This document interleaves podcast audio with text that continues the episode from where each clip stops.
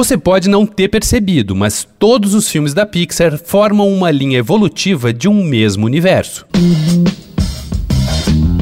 Dois pontos. Uma conversa sobre quase tudo com Daniel Almeida.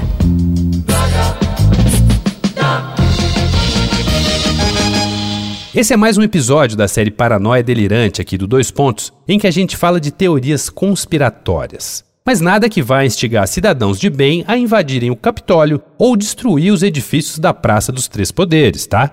O assunto é a teoria da Pixar. Pixar é o estúdio de animação responsável por pepitas da cultura pop como Toy Story, Carros, Monstros S.A., Up, entre muitas outras. Histórias e personagens muito diferentes, né? Só que não.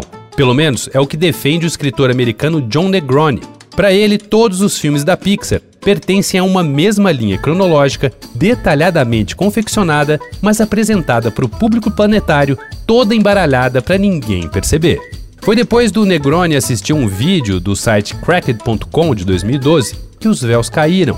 Nesse vídeo, quatro amigos levantam ligações entre os desenhos mais famosos da Pixar. Só que Negroni levou a parada a sério. Aliás, ficou obcecado com a ideia. E em 2013 tornou pública a revolucionária teoria da Pixar em um post do seu blog.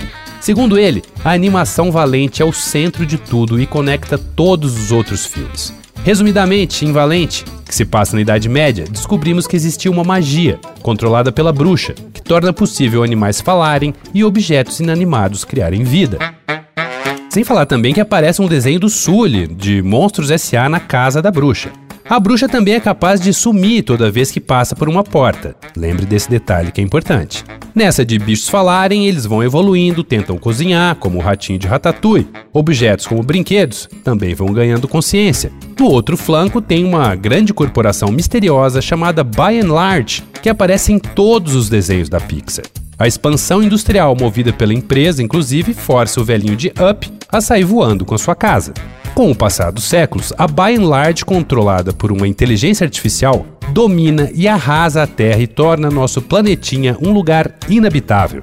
Os humanos que restam são enviados para uma nave que fica de rolê no espaço. O robozinho Wally limpa toda a sujeira por aqui e as máquinas do desenho Carros dominam geral. Wally, com a Terra menos poluída, consegue plantar uma árvore no final do filme. É nessa árvore que a vida biológica recomeça com a animação Vida de Inseto. Mas, e a bruxa de Valente?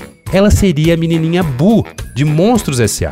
Para reencontrar o amigo monstro Sully, ela descobriu como atravessar portas e viajar no tempo e não entre mundos como o desenho nos fez pensar. Fala sério, não é uma teoria incrível? Eu tive que resumir aqui, mas tem ela em detalhes suculentos na internet, é só buscar. Depois fala se tem algum furo lá no arroba Danico Illustration. Eu sou Daniel Almeida, dois pontos. Até a próxima. Você ouviu Dois Pontos, uma conversa sobre quase tudo com Daniel Almeida.